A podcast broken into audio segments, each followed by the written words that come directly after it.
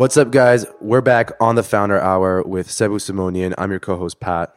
I'm posh eating That's Posh, popcorn. getting some popcorn. Sebu, thanks again. Three, for being four, here with four us. days in a row. We're Four seeing days each in a other. row. It's too much. Oh my It's too gosh. much, guys. Right? No, I'm we're sick kidding, of you we're guys. Four It's days great. in a row, seeing each other, eating popcorn. It's great.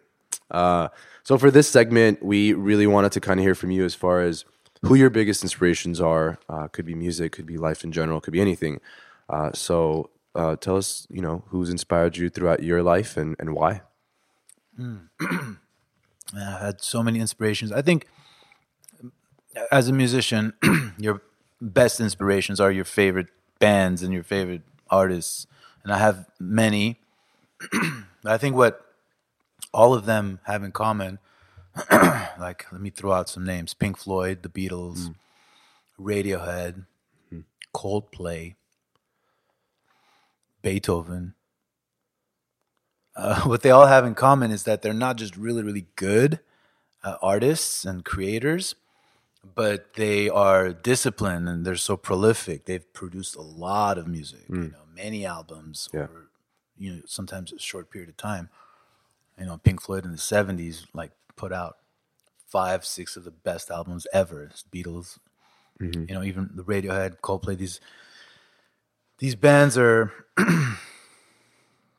so prolific. So I respect their work ethic. Yeah. you know, and their positive attitude. Um, yeah. And is there like one band, one of those bands that like you've kind of looked at as more so, I want to be just like them, or was it kind of just a culmination of of all those? I think I've definitely gone through phases Yeah, with with bands. Um, because everyone, I mean, the Beatles were just Yeah. the, Be- the Beatles were just Beatles, man.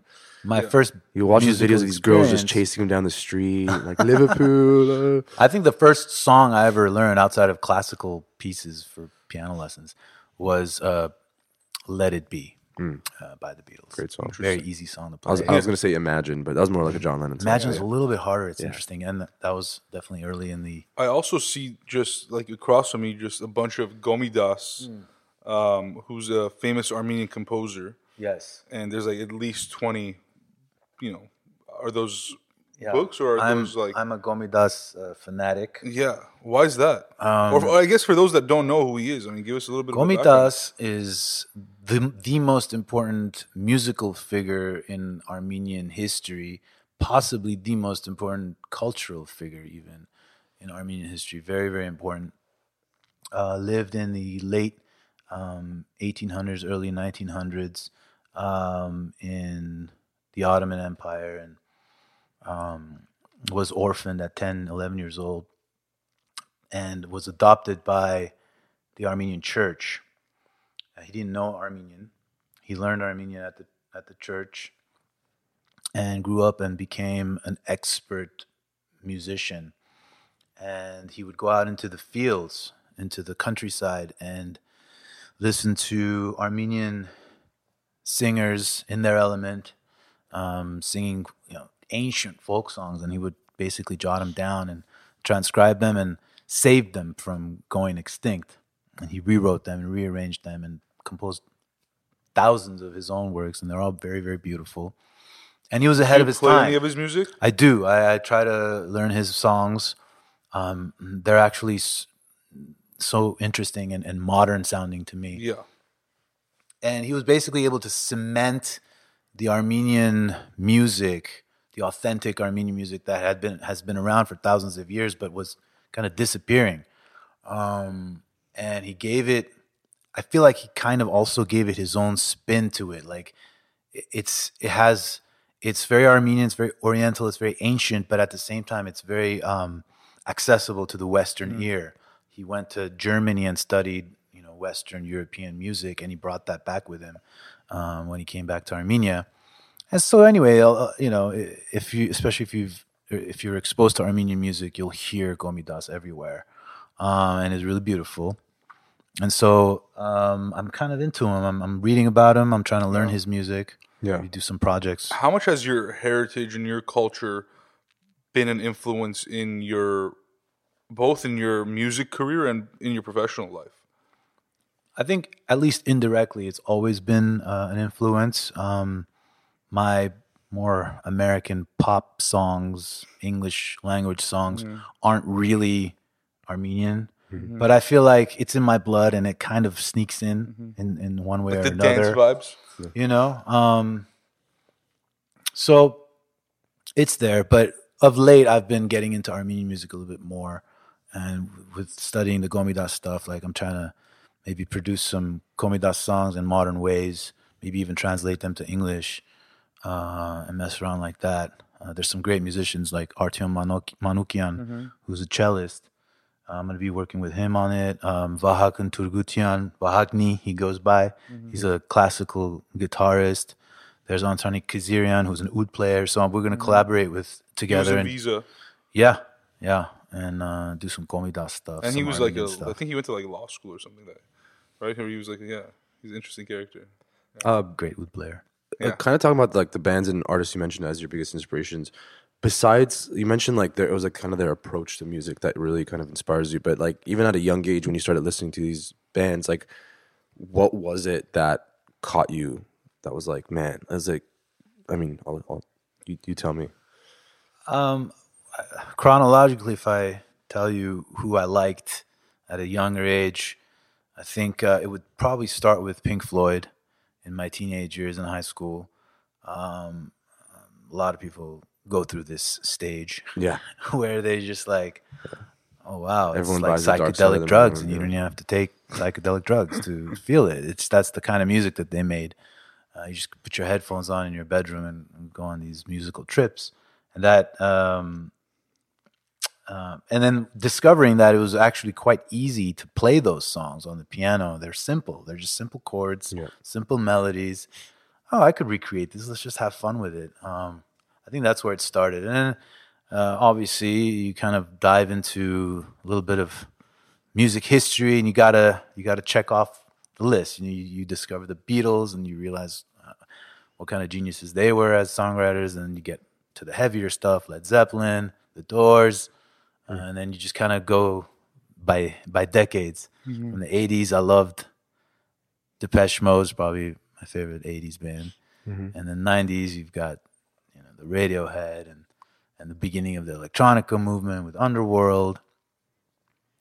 Um, so it's kind of all over the place. and like you, you even hear it like even when you like listen to if you really listen to the music, like you hear kind of who they were inspired by. Like I think Beatles were really inspired by like Elvis Presley. You hear it in a lot of their songs, and that was just kind of the the, the time when there was like the swing and all that stuff. And then um, like Led Zeppelin for sure, like they were inspired. Beatles were inspired. You can hear from, and they were kind of inspired from, from by both of e- each other. There's a lot of back and forth. Um, That's and so it kind of sounds like, but like you, you kind of like you, it's that kind of old school sound that you really that really resonates with you, huh? I, I do have a soft spot for rock, rock Yeah. music. You know, the classic drums, bass, guitar, vocals. Are there any Little like, bit of keys. Are there any new artists, like current artists, that you, you get inspiration from?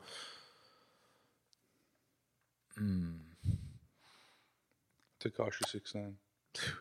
Yeah, it's an interesting time right now in pop music, and um, I'm It's almost like a dark time. yeah. If you asked me years year ago, But ago, I feel like it's like always a dark time. No, If- no, it's no, like- no. I remember there was a time where it was like in the two thousands when you're like, oh. And by the way, I'm not complaining about the music. Uh, Yeah. In fact, I think it's it's pretty good, um, but it's pretty focused right now. I feel like yeah, I feel like there isn't a lot of variety. yeah. And what's really popular right now is is is this sound that's kind of everywhere, um, and it's not bad or good. There's some bad stuff. There's some good stuff. Um, it's definitely new, Yeah. and um, you know I don't want to sound like I'm getting too old for this stuff, but Yeah. sometimes I feel that way. I say, hey, what are these Just kids like noise. to these days? All right, all right, and I'm trying to get it, and I'm actually quite happy to say that I'm starting to get it a little bit more now Yeah. than I was maybe like a year ago. Like and- why people listen to this stuff? Yeah, what it is about it that's actually good. so what is it? Have you come up with like an answer? Um, Because I still can't figure it out. You know, well, a lot of a lot of the artists, um, what they're trying to do is they're, they're pushing the envelope. Sometimes, what sounds like what sounds like crap to me or you, is well, maybe it's intentional. Like Yeah. like you know, Sometimes. like it's like these, some of these rappers, for Yeah. example, they'll they'll mumble, Yeah, Yeah. And that's- mumble rap, right? mumble rap, Well, or mumble whatever. rap, yeah. You can't understand what they're I saying, mean, you've but heard you've heard Blueface, right? The Thotiana song. I think so. He's literally rapping off beat. It's all, it's not even on yeah, beat. yeah, and so people- it's intentional. people- yeah, it they're is they're trying to say how bad can I sound and still have billions of, of But, YouTube but isn't views. that like a big fuck you to the consumers and like and getting just straight at their intelligence? Because I, I honestly, like real talk, I don't think that it's intentional until retroactively or retro. You look back and you're like, oh yeah, you know, like you make up that story of like, oh yeah, that was done on purpose. But like you're literally insulting those that are earning you your living. and that's the appeal. These artists are are trying their hardest to be insulting. I mean, they're trying to be But how how Dirty. sustainable is that? Well. I mean, if you're getting millions and millions of YouTube views and It's the sales volume of it, though. There's so many of them and, doing it. you it's not just like a couple on people. Instagram and views on Facebook, and you're monetizing that, and you're making money. Yeah, but like it's not even art. It's like it's, I mean I don't know. I guess it is to some people. To me, it's just noise. But And then every once in a while, from that noise, there's like know, well, something interesting uh, Yeah. pops up Yeah. because of the culture that was created from right, that noise. right, right, right. Something interesting actually does come come about. There's also like not, not even just listening, but the experience of it, whether it's like going to a show Yeah. or just like interacting with it like physically. And so, I mean, I like I don't. I'm the type of guy like if I'm at Coachella, like I want to go to the sets that like you you have to see live. They're like bands. Yeah. They're not just one person with a microphone just like rapping over Yeah. a shitty beat. You know. So, I wonder like you know how that's gonna work too with experiences like is that type of is like the, the real music gonna gonna always prevail because of that because experiences are such a big part of it? Or like do you just think it's like a rough time right now with the the sound? Well, um, a more legitimate kind of long term artist should have a pretty good live show. right. Um, so some of these kind of sugar packet hip hop pop artists that are hitting big on radio, radio or, or Spotify or whatever, uh, might or might not have a good live show. Oftentimes, it doesn't translate well for the live show, and it'll fizzle. yeah But if they're able to put a good team together and put on a badass live show, and where they can really transfer the energy that's on the recording to the live show and make it a party and have a sustained concert as well, not just have like a one hit one, not be a one hit wonder, then you have the recipe for long term success. Sebu, I'm sure it's like asking your you like who your favorite child is, but I'm curious from the music that you put out there, whether capital cities or pre-capital cities, what's like that one song that was just stood out to you, like kind of became your inspiration, whether in life or in music, to just keep on going, or you used it as an example of what your sound should sound like. Oh, every year, you know, it'll be a different song, but What is that song? when I'm producing or testing my mixes, there's a few acts that I think sonically have have just sounded amazing to me. One of them being Röyksopp. Uh, they're Mm. in Norwegian, Mm-hmm. Norwegian or Swedish. Uh oh, I gotta double check. Norway They're or. Sweden. One of, one of those two. Um, they're a duo. They have an amazing sound. Mm-hmm. The production, the kicks, the basses, the synths, everything. The way they record their vocals.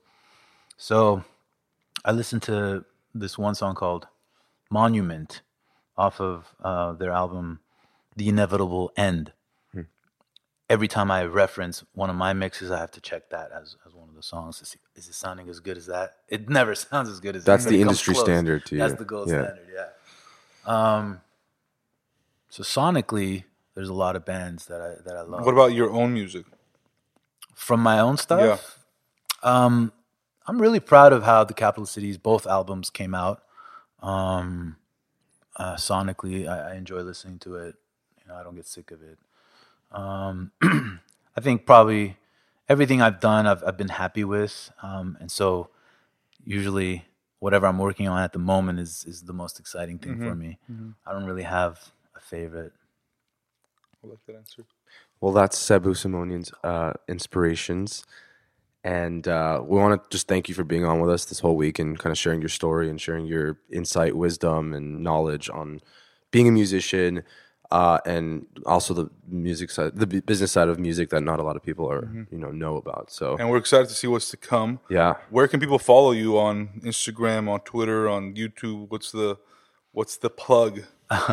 Well, Capital Cities is pretty easy to find Yep. on Instagram, uh, Facebook, and YouTube. Um, I have an Instagram page and a Facebook page. I think if you look me up, Sebu Yep. or Yeah. Sebu We'll tag you too. It's pretty easy Yep. to find me. I'm kind of doing a lot of behind the scenes work right now, uh, producing and writing uh, a bunch of stuff and getting my feet wet with the whole video, uh, YouTubing and Instagramming um, kind of process. Um, So maybe I'll work on. I'm going to be working on some material, some Very content, and then putting it out over the next month or two. Love it. Yeah. So thank you for having me. Of course.